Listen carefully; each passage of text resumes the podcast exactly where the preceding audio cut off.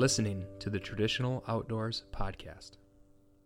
This episode of the Traditional Outdoors Podcast is sponsored by Great Northern Bow Company. At Great Northern Bow Company, they design and build every bow with you in mind and with respect for the long and noble hunter gatherer lineage we are all connected to.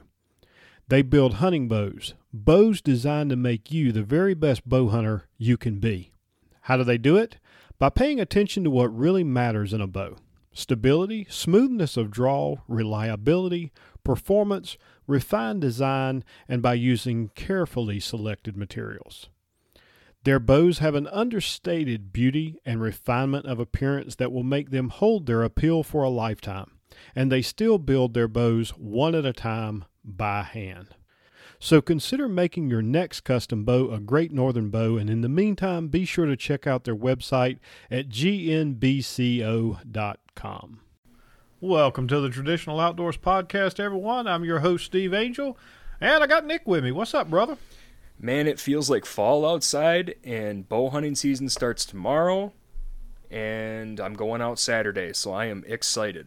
Finally. A little bit of normalcy in the woods. Should be great. What about you? Well, I finally got out last weekend. Uh, in fact, we've got a uh, well, the, you, we talked about it on the podcast. The the neighborhood kid that I, I hired to mow the yard. He's he just turned 16. He got his got his driver's license, which in this day and age is very odd. Most kids just don't care about getting their license like we did. Mm-hmm. But uh, he got his license. He's trying to, you know, pay for his insurance, pay for his gas. So he was asking, you know, people in the neighborhood about mowing the yard. And I told him, you know what, go right ahead. It'll give me more time for strings and so forth. So he's been mowing the yard. And a couple of weeks ago, I went out to pay him after he'd finished, and he asked me if I still hunted Dawson Forest WMA. And I, you know, I told him I, I didn't last year, but I was I was planning to this year. And he said, well, you know, if if you're going, I'd love to go with you. So I've actually been kind of looking forward to that. Uh, carried him out Saturday afternoon. I wanted to carry him in mid of the day, middle of the day, so I could show him a few things we were walking in.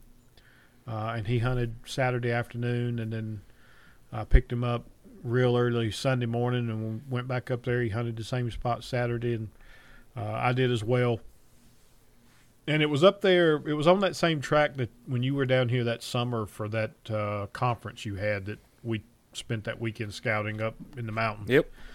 Uh, that was the track we were on, uh, but just not a lot of acorns falling, um, and so much, just so much greenery. I mean, on a on a on a piece of land like that, I mean, really, those deer could get up, eat, drink and have total security and never move more than 20 yards all day long. So um, I think it'll be you know better up there a little later in the season. I'm gonna try to you know hunt up there at least once, maybe twice more before you know it closes out for for gun hunting. But it was man, it was so good to be out. Um, it, it just just enjoyable to be out there. I, it wouldn't have mattered if I'd seen a thing. Yeah, which you, I did. you looked su- you looked super excited, man in your in your little live cast that you did.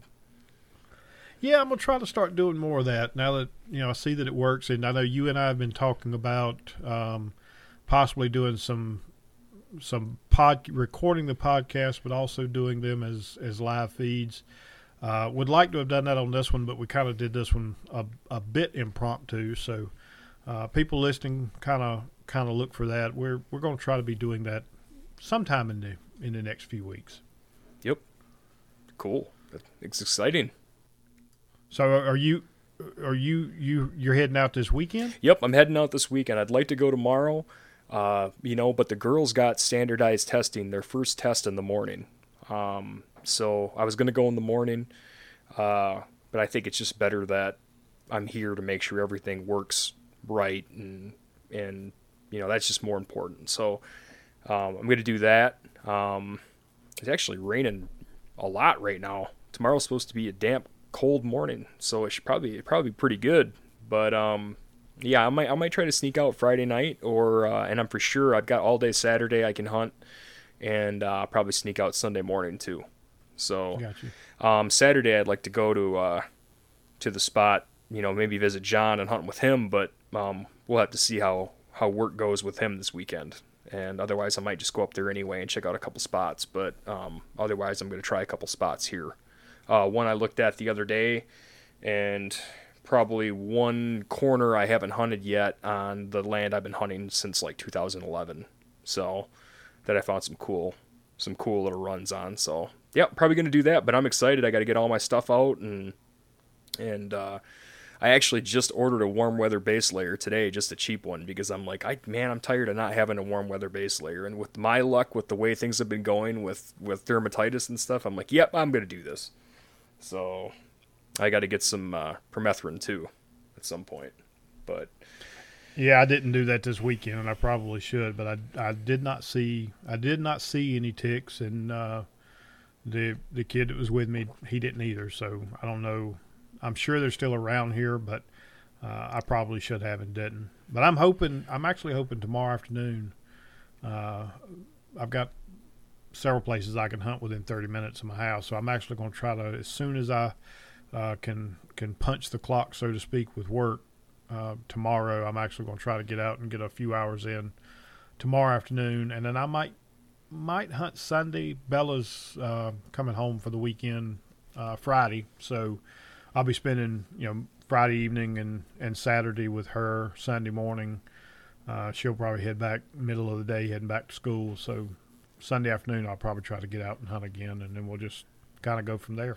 Yeah, I'm pretty much un- woefully unprepared. Well, at least I felt that way when I saw Jason Jason Samkoviak's post. You know, he's been posting. It feels like hourly.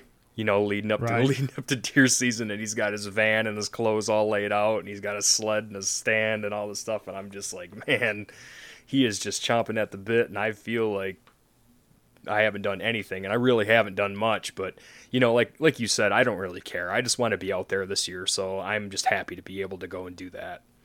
So yeah, you know, you know it's funny you mentioned that because I was actually watching um, one of his videos about uh, hunting terrain features when while I was waiting on you to uh, to hop on the the meeting here, and uh, it's so funny listening to Jason um, because he and I'm not trying. I, I, think Jason's probably been doing. I know he's been doing his hunting style longer than I have, uh, but just listening to the things that he does and how he hunts, and it's the same thing that I do. Uh, you know, Robert Carter. I want to get to spend a weekend with Robert Carter, either during hunting season or you know after, maybe chasing some pigs or something, to better understand his Warren Womacks, Chris Spikes, those guys uh, you know, their approach to actually looking for active food sources and setting up and hunting the food sources, where Jason and I, uh, or I'll, I'll just say I hunt more like Jason does, where I know generally where the food sources are. I know generally where the bedding areas are, and I try to look for um, terrain features uh, that naturally will funnel the deer within you know shot range of me mm-hmm. when they're moving between the two. Uh, so it's really kind of interesting just the, the different approaches that people take. And personally, I think if you can if you can mix them both together, you're you know anytime you can can learn more about a, a method that somebody else has been using successfully and very successfully for many years, you're just adding to your to your tool belt. Yep. Then you just sprinkle in a whole lot of luck on top of all that. unless you're talking about some of these like Robert Carter and, and Chris Spikes and those, I, I honestly don't think has got much luck to do with it. But those guys are just natural born killers. Yeah, pretty much. Uh, and you know, one thing that I was I sit here while I was listening to you, and I was I was just thinking about uh, what we're going to cover for most of the podcast today. There's a couple things that I actually want to make sure I mention this time because I've said I was going to mention it um, in previous episodes, and I keep forgetting it. Uh, the first and foremost is a shout out to our friends over at Blood Brothers Forge. They reached out to me a few weeks back, and I posted about it on, on Facebook, and they have made some really cool um, leather strike plates and arrow rest for traditional bows. They have the, the older traditional outdoors logo on them, the strike plates in the shape of a of an arrowhead. Very cool stuff, and, and we're going to be giving some of those away. Now, the idea for me giving those away is I'm going to be looking and just randomly selecting a uh, comment that's been left on iTunes. So if you're subscribed to the podcast, go out and leave a comment, leave us a rating on the podcast, and we're going to start picking from those and give these away. I think I've probably got something like 15 sets or so. Um, and no cost to you. I'll just call out the name. If you hear it on the podcast, reach out to me and I will make sure I get those in the mail to you. But this week, and you'll get a kick out of this, um, every now and then we'll get an email to the show, somebody asking a question from a from an episode, and I got one of those this week. Um, and I want to I want to cover what the this gentleman asked, and he's going to get one of these uh, uh, strike plates and and and arrow rests from uh, Blood Brothers Forge. But his the name the gentleman's name is Preston Taylor, and he he reached out to me and said that um, he said some really nice things about the podcast, but he had a specific question when we did our episode. Um, I don't know, a couple months back, we were talking about things to do, you know, during COVID lockdown, and we were talking about getting your equipment ready and getting your broadhead sharp. And if you didn't feel like you were really good at sharpening broadheads, now's the time to be practicing. You remember that? Uh-huh. Well, he was he was basically asking what size files that I use or, or you know I would kind of recommend, and it was I had to respond to him and tell him that well that's a depends kind of question because I don't necessarily use the same size file all the time, um, and without picking on one of our mutual buddies and, and the whole the big files better attitude. Um, uh, what I told him was if I've got a, a, new broadhead that I'm sharpening for the first time, I'm going to be reaching for one of those big honking, you know, 11, 12 inch mill bastard old, files. Old, old 16, the old number 16 mill bastard file. one step one step down from the farrier rasp. Exactly. I mean, I I want to I want to see shavings fly off of these heads that first time, but what I'm what I'm doing there is I'm I'm marking that that edge from front to back with a black sharpie, and I'm really wanting to get that bevel consistent from front to back across that entire broadhead. And in most cases, uh, in most of the heads that I've used, when they come out of the pack, it's going to shock you how much how much metal you might have to take off at first to get that bevel the same from the point all the way to the back of the blade. So if you're using new heads or you're using heads that you've never trued up that edge, you're going to need a big file to do that heavy work. Um, once you get that bevel right, though, you can really drop down to, I would say my favorite is probably a six inch uh, mill bastard file. Mm-hmm. I have used fours um, and I've used eights, but I think six is probably my favorite. Um, and even for me, when I when I first start that uh, once I've got the bevel like I want it and I really want to start putting an edge on, I'm using pretty steady pressure at the beginning, but as I as I continue working that edge, I'm getting lighter and lighter. And Nick, you you've seen me sharpen enough heads that by the time I get to the end, I'm almost using just the weight of the file itself. Mm-hmm. Um, and then I'll follow that up with a strop or cardboard or uh, ceramic sticks or the edge of my window or whatever that is. So if anyone else had heard that and they were wondering the same thing, uh, thanks to Preston for asking that question, and, and for that I'll be uh, getting your address and sending you one of these um, arrow rest and strike plates from Blood Brother Forge. And next week, Nick, you got to help me remember the next time we get together to record. Make sure that I, uh, if I don't have one handy, I go in and pull uh, a comment or a, a review from iTunes, and we'll we'll give another one away on the next episode. Gotcha. No problem. Okay. Um, I know we won't we want to get to talking about um, John Schultz. Um, for those that that don't know, um, John Schultz recently passed away. Uh, I think it's been a little over a week ago now. It may have actually been two weeks, but it's it's been a little bit of time. Um, both Nick and I are, are kind of fans of, of John. If you don't know who John is, we're going to give you a little bit of insight into that as we start talking about it. It's definitely somebody, if you don't know much about John, you probably want to do a little research, and we're going to be able to help you there too. Um, but before I do that, um, when we had Kent Rollins on uh, the last episode, one of the things that, that I asked Kent, and I think we even mentioned it while we were recording, um, was that you know I'd picked up one of his cookbooks. I've since picked up the other one, um, and there's some really, really good writing in here and some good articles. And I'd asked Kent one specifically if he would mind if I read that on the air. So I'm gonna I'm gonna do that or on the podcast. Um, so I'm gonna do that. and it's uh, I think when we when we were talking about this particular story when we had Kent on uh, was when I told the story about Leroy. So when I go through this story, I think you'll see why it reminded me so much of that story, and I got a good chuckle out of it. But uh, huge shout out to Kent. I, I, can't tell you how much I appreciate him being on the show. Um, really enjoyed that, and I've, I've continued my excursions into more cast iron cooking, which that's a that's a story for another day. But um, I guess I need to get my reading voice on, and I'll I'll read through this article real quick. And then we'll get to talking about John Schultz. Oh, Sound good? Sounds good to me. Okay, clear my throat. All right, so this is Leon Goes to Church by Kent Rollins. I've been blessed to meet a lot of good folks from cooking on ranches and traveling the country catering. A very special person and someone I call a dear friend is a man by the name of Leon. He's a fifth generation cowboy, and if you look up cowboy in the dictionary, Leon's picture should be there. He's one of the most devout Christians I've ever been around, but surprisingly, he's never set foot inside a church. Leon would tell me, You know, Kent, the pew I sit on is my saddle. The pulpit I hear a sermon from is my saddle horn. That's where I feel closest to God, just sitting there on horseback.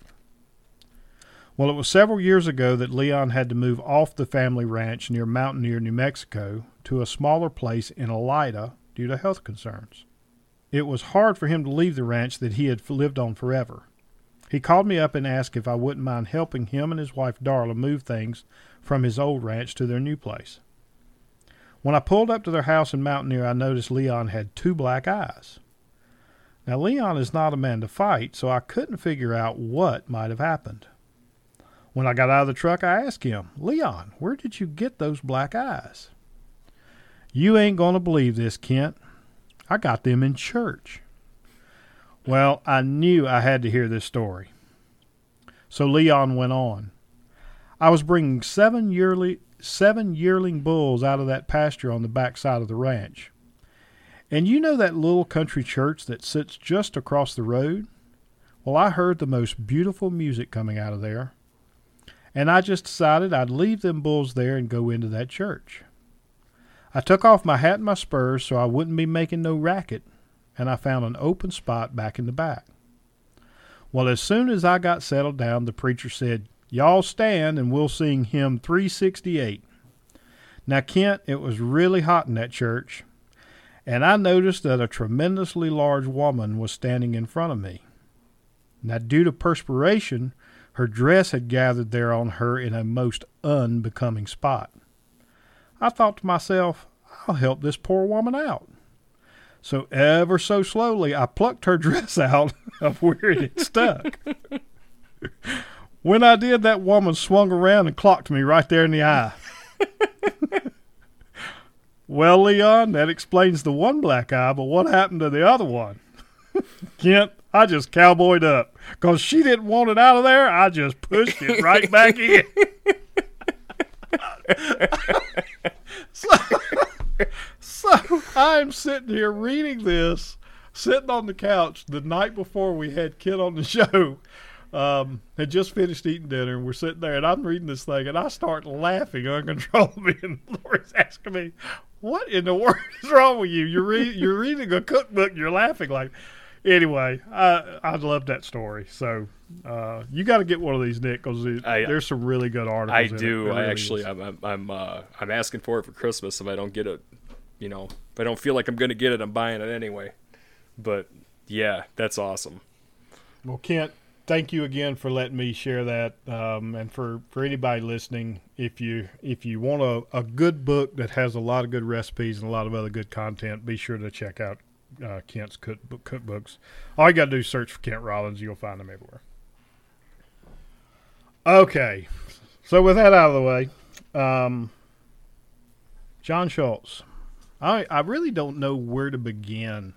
I think you should probably begin how well, the two of us kind of got acquainted with John Schultz, or at least I got acquainted with John Schultz, is that you uh, you gave me that John Schultz Trophy Hunter, and that's how that's what the first time I heard of John Schultz.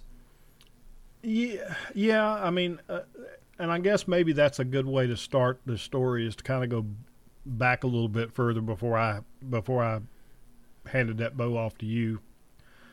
Um, when I when I when I first started shooting traditional gear, um, like most people, I picked up a recurve first. Um, I struggled. Uh, now, when I say I struggled, I could shoot the bow. Um, I could generally hit a target.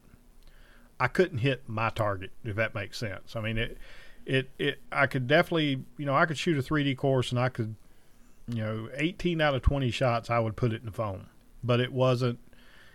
It wasn't consistent. If I, you know, if if I got a um, a scoring shot, of course I acted like it was intentional, but I, I knew the truth, you know.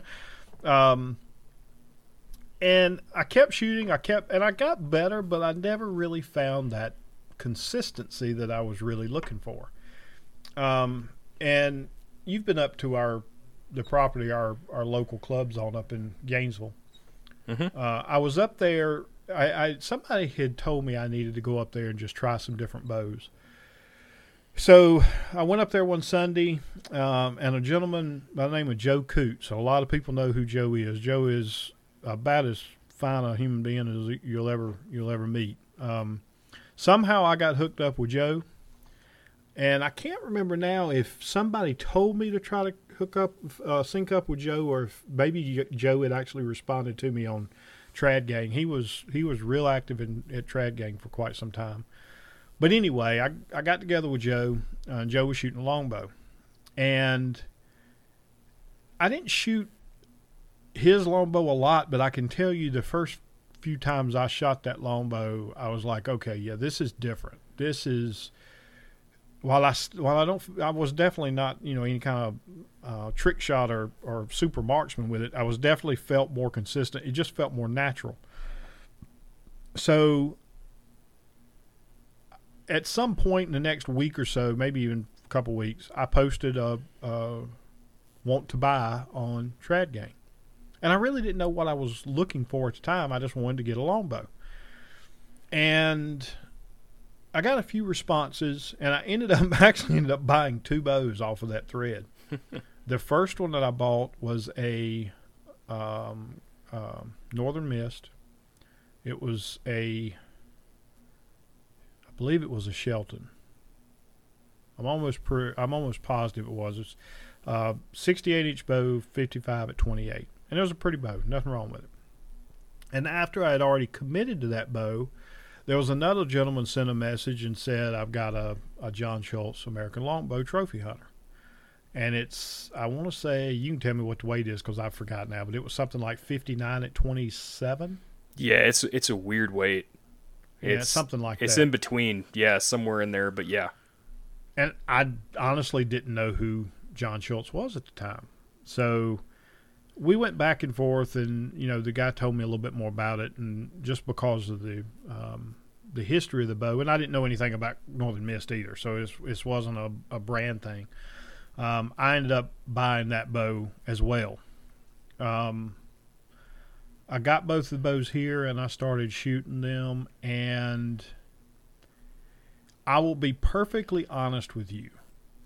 From a perspective of just getting out and enjoying shooting the bow, I probably enjoyed shooting the Northern Mist a little bit better than I did the Trophy Hunter. Um, and I can almost tell you today what the difference would have been at that time, but I wasn't. I didn't know enough about what I was dealing with to know the difference. Sure. And that being, the Northern Mist had a fast flight string on it. It the string didn't feel spongy all the time. It just it felt more crisp, more consistent to me. And I can tell you, looking back now, that's probably why I liked it a little bit better. But the longer I had the bow, the more time I spent getting to know more about John Schultz. Then I found about you know basically he, and we're going to talk a little bit more about some of this, but he he basically learned to shoot um, under Howard Hill's um, tutelage. Mm-hmm. And anyway, the more I learned about the bow, I was like, this is the coolest bow, right? So I started hunting with that bow, and that is that is that bow that you got is the bow that I took my first whitetail with traditional gear with. Mm-hmm. Um, can still take you to the exact tree I was in. I can show you the exact spot the doe was in when I shot. Uh, you've hunted. In fact, the morning that that we, um, the morning we came, the day we we came back from Myrtles Creek and spent an extra day hunting on McGraw Ford and had that that that hog charge in on us, uh, was within a hundred yards of where I shot that my first doe with our first whitetail with a longbow. Oh. So anyway, that bow that bow had a, a good bit of meaning to me, still does. Um, but when you were talking about you know really wanting to to seriously make an effort to shoot and hunt with a hill style bow, it just made sense for me to send that your way. And and I think this year needs to be the year you actually do that. I'd like to do that this year. I was talking about it last year too, um, but it always it always comes out with me a couple times during the season. Um, and for some reason, I don't know why I do it, but I usually take it out with me uh, late season for some reason. I don't know why. It doesn't make any sense because it's colder late season and that's a heavier bow than I'm used to shooting. Because um, I think at my draw, it's pulling. I don't know. It, it's actually deceptive how heavy it is because it's such a smooth casting bow. It is. It, it, It re- really it is. really is, and and it's it is a it's you know it's got the it's got the Dacron on it. It's a little spongy. I'm used to fast flights, but it it shoots so good. And I and the thing with that bow is I always fall back into it when I shoot it. It doesn't take me any time to switch over. Um, the grip is just really is just perfect. But yeah, I'd like to uh, I'd like to get that out there this year. For a while, I got you know, I, I found out that they were quite valuable, and I was like, "Wow, man, I don't want to take this thing. I'm I'm terrible on bows. I don't want to take this thing out and cut it all up." But then I thought about it, and I was like, "I can't leave this. No, there, it wasn't meant to be sitting on that rack the whole time. That's why you got rid of it." so, um, I'm gonna shoot Well, I think I think I think we just we well, I think we ended up deciding that it was really just on permanent temporary loan. Pretty much. So, but you you hunt you hunt with it you hunt with it all you want. At one at one point, I do think I'm gonna want it. I'm gonna want it back, and I'm gonna want to hunt with it again. Oh yeah, yeah. and Um, I've always kind of looked at it as your bow that I wanted to close my chapter out with it, but I haven't done that yet. Came close, came close a couple times, but I haven't quite done it yet. You'll get there. I mean, it, it's like I said. I I I love the bow um, for various reasons, and I'll be honest. The main reason I stopped hunting with it uh, at the time was I had actually moved up in weight, and I was shooting some heavier bows, and really still still am. Although the bow that I've been hunting with for the last four or five years um, at a 28 inch draw is not that much different than that that Schultz bow. So you know, it, it would it I would fall right back into hunting with that thing, no problem. Um, but anyway, we wanted to talk about John Schultz a, a, a little bit. We're probably going to bounce around a, a couple of different topics related to uh, to John. But if you if you have never heard of John Schultz um, and you want to learn more about him, you know, do some searches on the internet. Uh, you'll have this episode. We're going to talk about a couple things that you can go out and look for that you could find out a little bit more about uh, John. But I, I will tell you, if you don't know who he is, you really you really need to know more about John Schultz. Uh, so with that, Nick, I think a good place to start here, and it might I'm gonna give you a, a little bit of chance to talk too. I know we were we talked about doing this a couple weeks ago, and uh, it kind of bubbled back up to the surface today. We were trading some messages online, and uh, one of the first things you did was you actually sent me a an article back that I have never. I don't think I've read it. I don't remember ever reading it.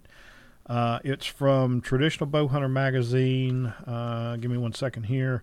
October, November 1994. It was written by Gene Wensel, and it's the name of the article is Master of the Arts, uh, an interview with John Schultz. And I know where there there were a couple of things that you had actually uh, kind of focused in on that was in this article. So, you know, what what what's what's one or two of the things that really just stuck out to you as you were reading through this, and then we'll go back and forth, I guess. Well, the funny thing about the funny thing about John Schultz is after I found out more about who he was, and I knew a little bit about his bow making, and that he was a he was a the purest Howard Hill disciple in shooting and bow making that exists, and that's kind of where Gene is going with this article, or that is where that is where he's going with this article.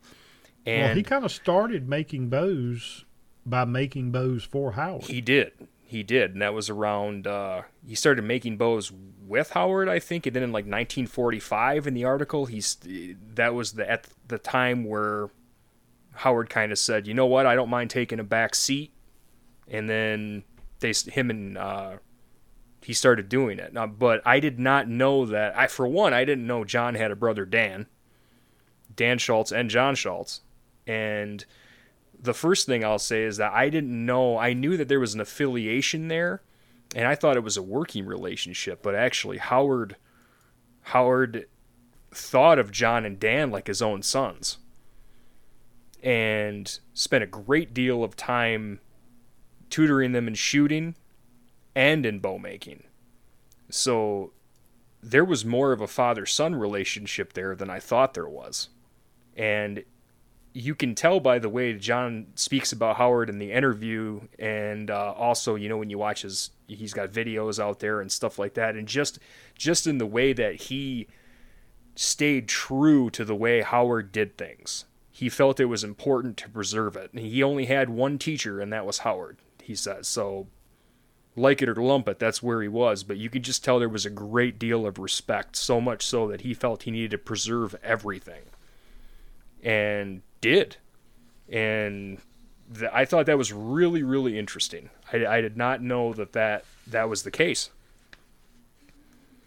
Um, you, you know, and, and in hearing you talking about that, there was one thing that jumped out at me as I was reading this article, and I'm I've got the article here in front of me, but rather than ruffling papers and having it come through on the podcast, I I think I'll just talk to some of it instead of reading anything directly myself.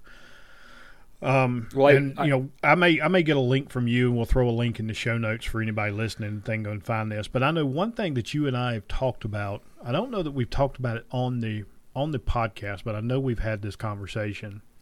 Um, is some of the things that are written in um, Howard Hill's book, Hunting the Hard Way, and John actually calls some of that out as basically paraphrasing here, but basically he says, you know, he's heard people say that they didn't really uh, necessarily believe some some of the uh, shots that Howard took while he was hunting and so forth, and and having been around Howard and seen Howard shoot and seen some of the things that Howard's done while hunting, he can definitely you know say without a doubt they really happened.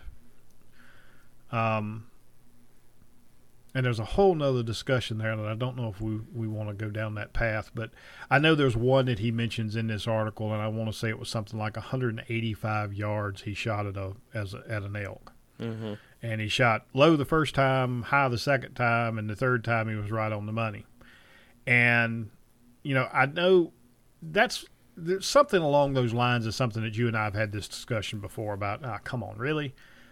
Um, and part of me reads something like that and thinks, I'll just, I'll just come out and say it. I don't care if it's Howard Hill or not. It's irresponsible.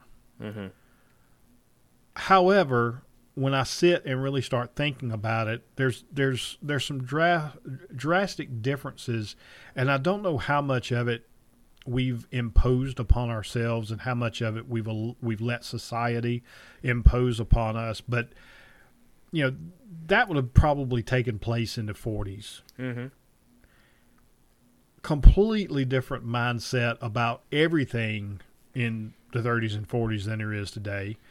Um, for one, the average person in the 30s and 40s, first of all, didn't really care what you did from a hunting perspective.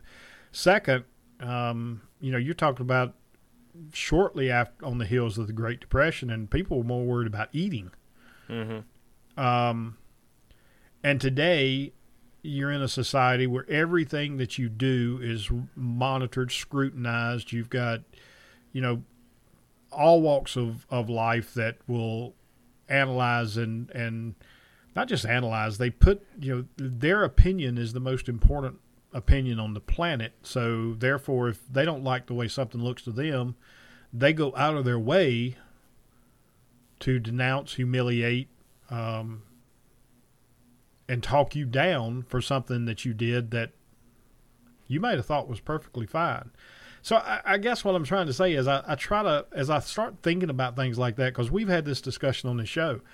I'm not a big fan of people taking, you know, 30, 40 yard shots with traditional, really 40 yard plus shots with any bow gear or archery gear, but with traditional gear, you know, 30 yards on an elk to me is is plenty far enough. On whitetails, it's ridiculous. But how much of that am I really letting? Am I letting you know what what I fear the public perceiving bow hunters, um, and how much of that is based on my own desire for? That's why I started hunting with traditional gear. I wanted it to be a personal experience. I wanted to get up close. Um, but at the same time, I recognize that other people may not feel that way. So I, I don't know. That's a tangent. I know. I'm I know. I, I totally tangent, get what I totally get what you're saying. You actually you you said a couple important things there. Uh, for one, you're talking about the 40s or even before, and think about how much has changed in 10 years. Think about how much has changed in five years especially with social media, now that everything's aired out in the open and all of our lives are online. I have a really hard time comparing today's the way today's perceptions with the perceptions of back in the day, especially that far back, especially when you're dealing with like I mean like when I read I, I think you and I used to joke about hunting the hard way all the time. How you read it and like you said it's almost unbelievable. Like you're like that can't be right. He's exaggerating. And i thought the book was extremely braggadocious when i read it. I ended i gave it away. Um and then this article you know one of the things john says is he says some people have have claimed that howard was a was a braggart. And that's not the case. He was one of the most humblest men on the planet. He just did what he did, and he told it as he did it. And he did some exce- and he was Go and ahead. he was just that good. He did some exceptional things. I mean, you're talking about the guy that did trick shooting in Errol in Errol Flynn movies with both blunts and broadheads in one quiver, and could remember which was which, actually shooting at people running around with bamboo armor and making sure he had the broadheads that could stick into the door and the and the, and the blunts that could go into the bamboo armor. this is an exceptional man. Like this is not he's almost superhero status. This is not the same thing. This is a guy who lived and breathed and this was his job and this is what he did and and it was a different time. I mean, you you look back at, you know, people like to read um the witchery of archery. That's pure barbarism in that book. If you, the kind of stuff they did, but it's still a good read, and you got to think about back when that was written after the Civil War. I Well, mean, yeah, I mean they, they you know, nobody cared about that. I mean, you know, yeah, but it, but again, it goes it goes back to the same thing like you know the depression. The, Yeah. they were they were concerned about having a full belly. They, they exactly. This this wasn't this wasn't a, a pastime right. you know like so it's a different thing altogether. You can't really judge that um but I, I get what you're saying. To me it seems unbelievable that somebody would be up in the mountains and take 185 shot and the arrow would even get there let alone whatever but you know you got a man who has got a finely tuned setup with extremely heavy more than most people would shoot and is probably one of the finest instinctive or the finest instinctive shooter that ever lived so I mean, it, it's really hard to. It, you almost don't want to say, yeah, but he's Howard Hill, but it's kind of that way. You know, it, if it was comfortable to him and he could do it repeatedly, what am who am I to say that he's not ethical? I guess that's my point. Yeah, but But- you know what's and there's there's there's another aspect to this. and I want to bring it up, but you you mentioned that about the heavy bows, and that's something that I think is is pretty a bit funny here. Um, and you know, I've I've had my share of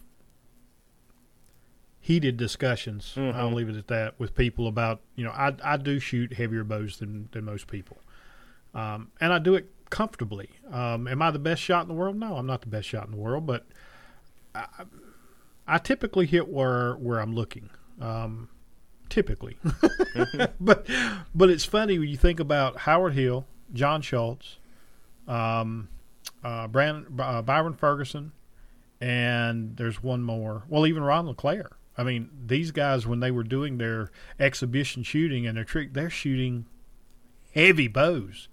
Um, uh, I think the last time that I talked to Byron, he was still shooting a 78, 80, 80 pound longbow. Yep. Um, so, you know, I just think it's funny that you bring up anything over 55 pounds today and people just read you the riot act and instead of just saying, you know, shoot what you want kind of thing. But uh, sorry, as the tangent there, just you said that it made me think about it and I wanted to bring it up. But we're, as we talk about, you know, the things that, you know, you and I have talked about and joked about and how how it's changed so much between the times of you know Howard Hill or or Saxton Pope. I mean, how much it's changed between those times and and today. Then you're sitting there and you you read further in this article and you've got John Schultz talking about um, how he's got very strong feelings about bow hunter image and he's relating it, and I don't again I don't want to read it word for word, but he's relating it to a, a breed of sloppy, and I think he calls it sloppy looking dudes. Un- uncouth. Yeah, and it's it's kind of funny, and and I'm sitting there reading that, and I'm thinking, uh, there's a part of me that feels that way about somebody taking a 185 yard shot at a at an elk with a longbow. So it's it, it's just I don't know, and I'm and I'm not saying I'm not saying that. I'm just saying it's kind of odd how feelings and perceptions change. He makes that you know he makes a statement like that, and then somewhere again in this article he may he also makes the statement when he when he takes an animal he kills it. It's not a harvest. And it's kind of, I don't know. It's like I said, it's just really, I think it's kind Well- of strange the different dichotomies you've got there with people talking about taking, you know, 200 yard shots at live animals with a longbow. And then he's, then he close, he's talking about a different breed of slob hunter later. And those slob hunters he's talking about, we would probably not think twice if we saw them today through our filters. Does that make sense? Th- that does make sense. And I think, though, I do want to read this one section just because I think since we're talking about it, I hope that- I didn't steal something. that we should know you did not. But um, there's a there's a this is on on, on the part of uh, later in the article he's ta- he talks about give us some of your thoughts on bow. Gene asks him give us some of your thoughts on bow hunting today. And I mean and he starts off with I've never been known as a fence straddler, so there's no need for changing now. High tech makes me want to divorce myself from archery. So I mean, you already know this is going to be a strong, opinionated article, all right? this, this was back in 1994. So I mean, he's talking about like he hates military camouflage. So that's where we're at here. Okay. Um, So we haven't even got into we, exactly. We, are not even approaching uh, mossy oak and Realtree and and No. the, the camo of the month. It's it's military camo. Yep, exactly. He says, I used to think it strange when Howard mellowed toward killing game. Now I'm beginning to understand. I still love bow hunting, but anymore, the kill is just the frosting on the cake. I have some very strong feelings on bow hunter image. I can't relate to the new breed of sloppy looking dudes who pass themselves off as slobs. Many of them are good hunters and fine shots, yet they don't seem to care how they appear to be to the non hunting public. It's almost as if it was cool to appear as an uncouth slob. I've been I've seen them sitting on the back of a pickup in full camo, face paint and all, road hunting. What are they using for brains? Maybe those deer can't see them in the bed of the pickup truck? and see that, and, and that's exactly. And again, I I'm mean, glad I- you kind of read it because I, as I'm reading through this, I, I read that and then I went, wait a minute, isn't this the same guy that was talking about Howard taking 185 yard shots? Um, and I don't remember if that's in this in this in this article or in in John Schultz's book. We'll talk about that in just a minute. Well, I do want to Uh, say one more thing about that though, and the reason why you, you're thinking, um, you think why does this guy have such an issue with this? And he talks about this draws from Howard. He says he says we won the national bow bow hunt several times against major bow company teams. We were the only team that never wore military camo. I abhor military camo. Somebody did a whale of a marketing job on that stuff. one, this sounds like Jason Samkoviak. one one fellow I know even wears camo underwear. Any observant follower of Howard Hill would be quick to note he always looked neat and well dressed, even in hunting camp. Hill had class. You'll never see me in military camo unless they dress me in it for my funeral. but it's a good point. He talks about, and if you see pictures of Howard Hill, he looks and dresses like a movie star. He's always in well, he's clean cut everything's tucked in. He's got slacks on. I mean, it just a different a different time. And I never I never really thought that that was calculated by Howard. I figured that's just how everybody dressed back then, but that's not the case. So, I just thought that was interesting. That was, well, you know, yeah, you but you, you got to remember, man, you slobs and bums are nothing new. I mean, no, uh, so it, it, it, I definitely think, but you also have to understand too, especially you know once once Howard became recognized. I mean, he was I won't say he was famous, but he was pretty close in his time. I mean, he was well known for Robin Hood. He was uh, was it Chesterfield cigarettes? He was the, I mean, he was like a model for for cigarette ads. He was in a lot um, of advertisements. I'm shocked. Right. Like he was like the Michael Jordan. Like right. he was in everything then. But yeah, the the Chesterfield cigarettes I thought was pretty pretty funny. I don't know. But so anyway, that the the article, and I will put a link um, to the show notes. We may end up bouncing back to this uh, again in a minute, but uh, um, I do. There is still a couple more things I want to make sure that we do cover. Um, so that uh, John Schultz did have a he did write a, a book, and it's honestly and truly, have you ever read it, Nick? Hitting, I have not. But like Howard Hill. I have not, but I want to really bad. I read Byron Ferguson's book, but I have not read. I've not read his yet. So, if you could find a copy, um, or the next time you come down here to hunt or fish, you could actually sit down and read this thing in about thirty minutes. It's it's really more like a, a oversized pamphlet than it is a book. It's it's not overly large. Mm-hmm. Um, but you know he talks about he talks about Howard a good bit. It's definitely a good read. Um, I actually enjoyed reading this more than I did um, hunting the hard way. Um, but he and then he also did a uh, a video. I think it's like a forty five minute video. You can actually still find the video on YouTube. It's in four segments on YouTube, uh, and I'll make sure I put you know links to the show notes to that as well, where you can actually go in and and he he shows you how to shoot like Howard Hill shot, and that's the way you know he shot. And we're going to actually we will go back to the article because there's something else I wanted to mention in there. And I would say I probably shoot more like John Schultz talks about than anything any anybody else or any other method. Um, I do shoot predominantly straight limb ASLs, hill style bows.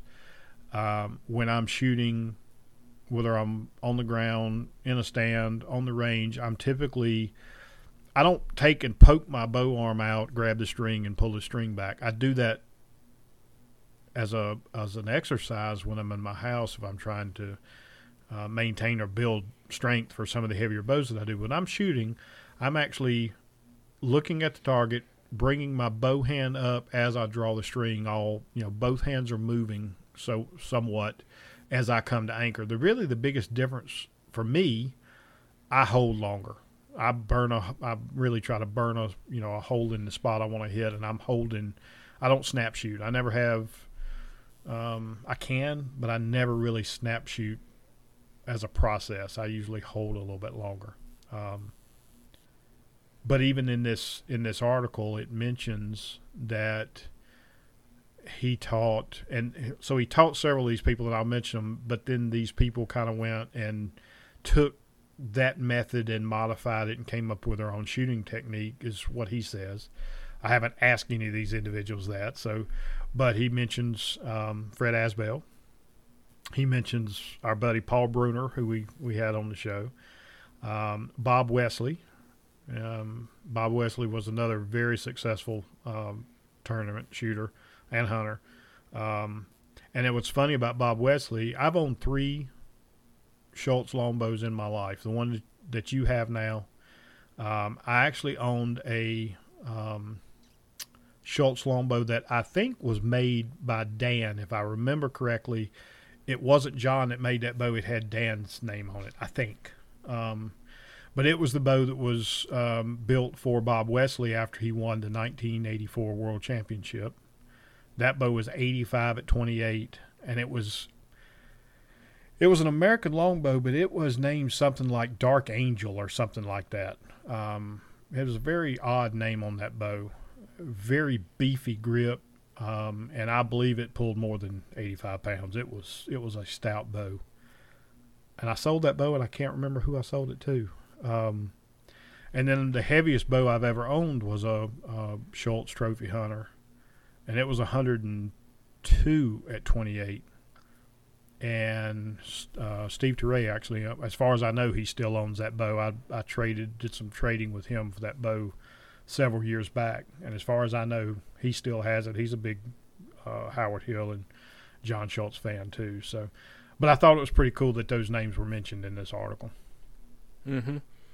It is actually pretty fascinating too uh, when he gets into the to the real Howard Hill method that he taught because it was straight from Howard and he preserved it to what people say Howard shot liked.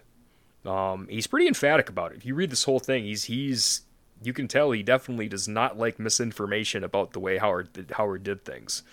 Um, he and he only knew how to do it one way because he was taught by Howard Howard's way.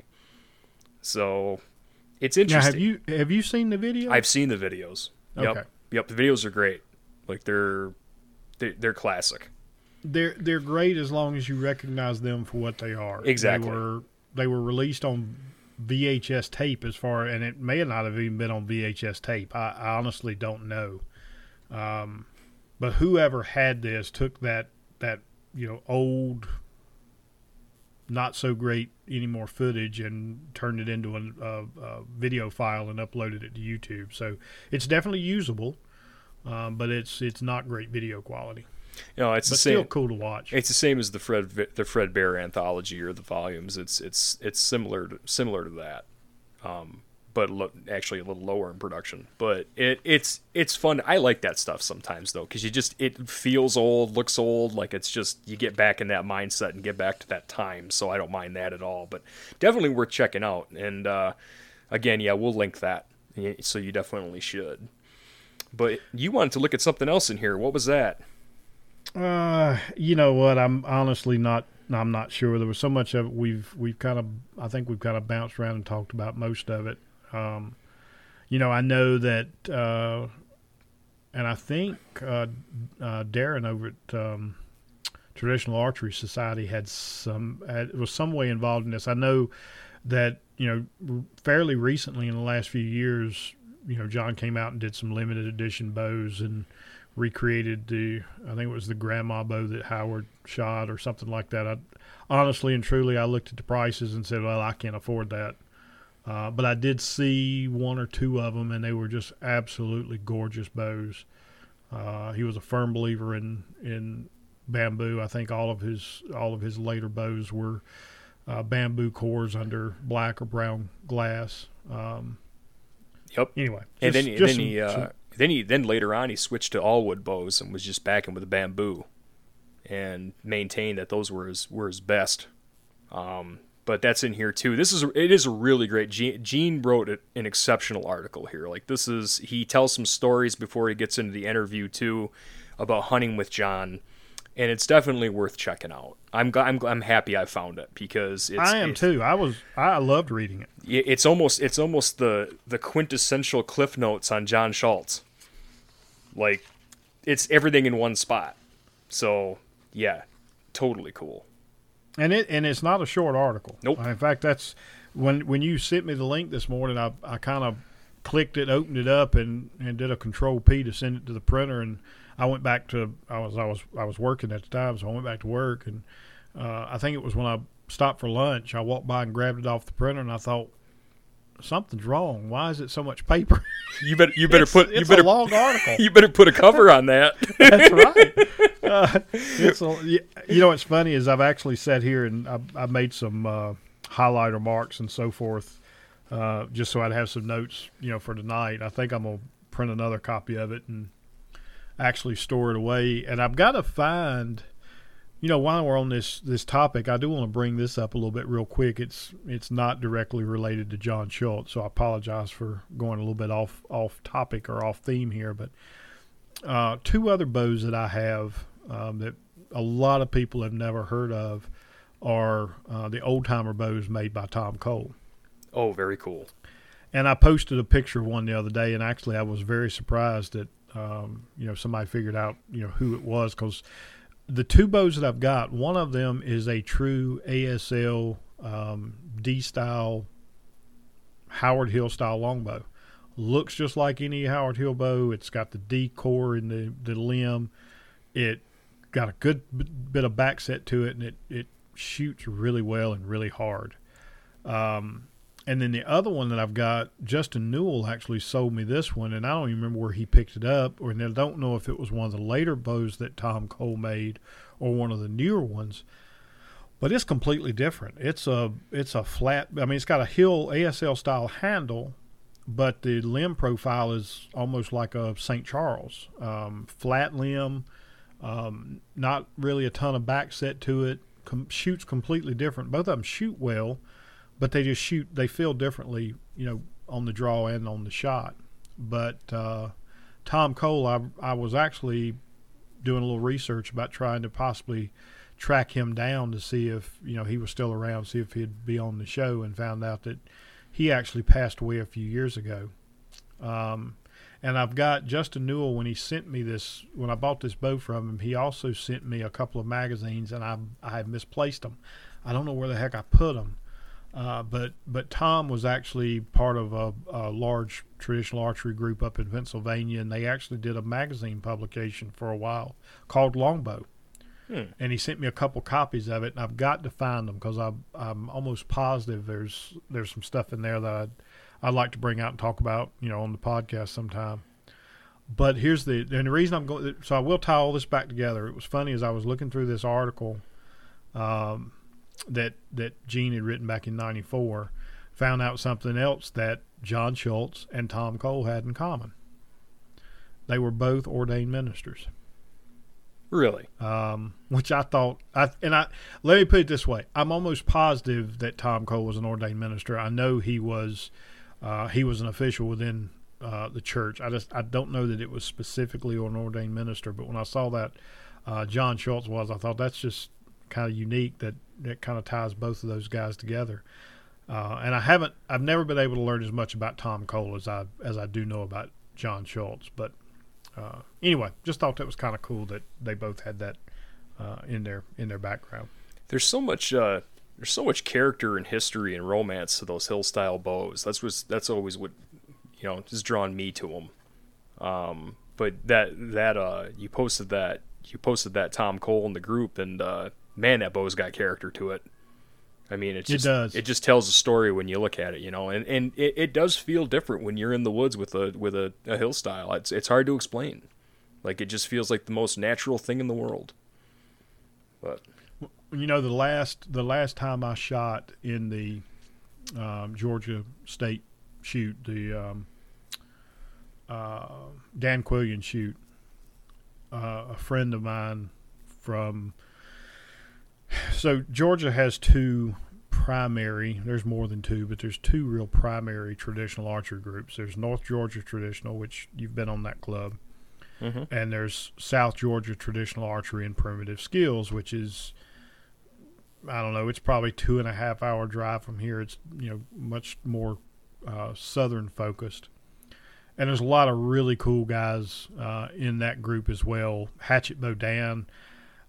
I would love. I'm gonna find a way to get Dan on the podcast. Um, but Dan will, I've seen him sit there. In fact, Bella's got one of his bows that he'll take a, a piece of Osage and a hatchet, and he'll go to work. And um, shortly, he'll he'll turn a bow out that you can shoot with a hatchet, and that's kind of his nickname, Hatchet Bow Dan. Um, Huh. But there's another guy, Barry Dugan, who walked up to me at the state shoot, and he said, "Look, um, a buddy of mine had this bow, and he hands me this bow, and he says it's just too heavy for him to shoot. No, you you would shoot it. You know, would you be interested in it?" We went back and forth, finally settled on a price. wasn't much, and I bought that bow. Um, and it, I'll be honest, it was a it was a hunter's bow. It looked like it looked like it had taken more trips down out of a tree stand through gravity than anything else um, when I got it. And I shot the course with that bow, and Lord knows the arrows I was shooting out of it were mismatched because when I finally got home, put it on the scale, it came out at 86 at 28. It's a beast. But I actually, I think I finished up in like the top 10 from that shoot with a bow I'd never shot before and completely mismatched arrows. But buddy, it was flat out slinging them. I mean, they were just, they were smoking. And I brought it home, and somehow uh, Justin, and I don't even remember the guy's name now. Uh, I'd have to go try to track him down and look him up. There's a guy up in Alaska that will refinish bows. He does a lot of refinishing work on music instruments and stuff like that. And Justin said, You need to send that bow and have him refinish it. So I did. And when I sent that bow to him, the only markings you could find on the bow at all was just, I mean, you had to almost strain to see the word Tom Cole uh, just below the leather grip on the riser. And when it came back to me, this bow looks like Tom Cole himself finished it last week and mailed it to me. Um, he recreated the signature perfectly. The finish is just immaculate. You could you could shave in the mirror finish on this thing if you had enough if it had enough surface area. A, I mean, it's just it did a beautiful job. Um, and in fact, it was kind of intimidating when it came back to me because he doesn't you know put the grips or the the strike plate or any of that back on it.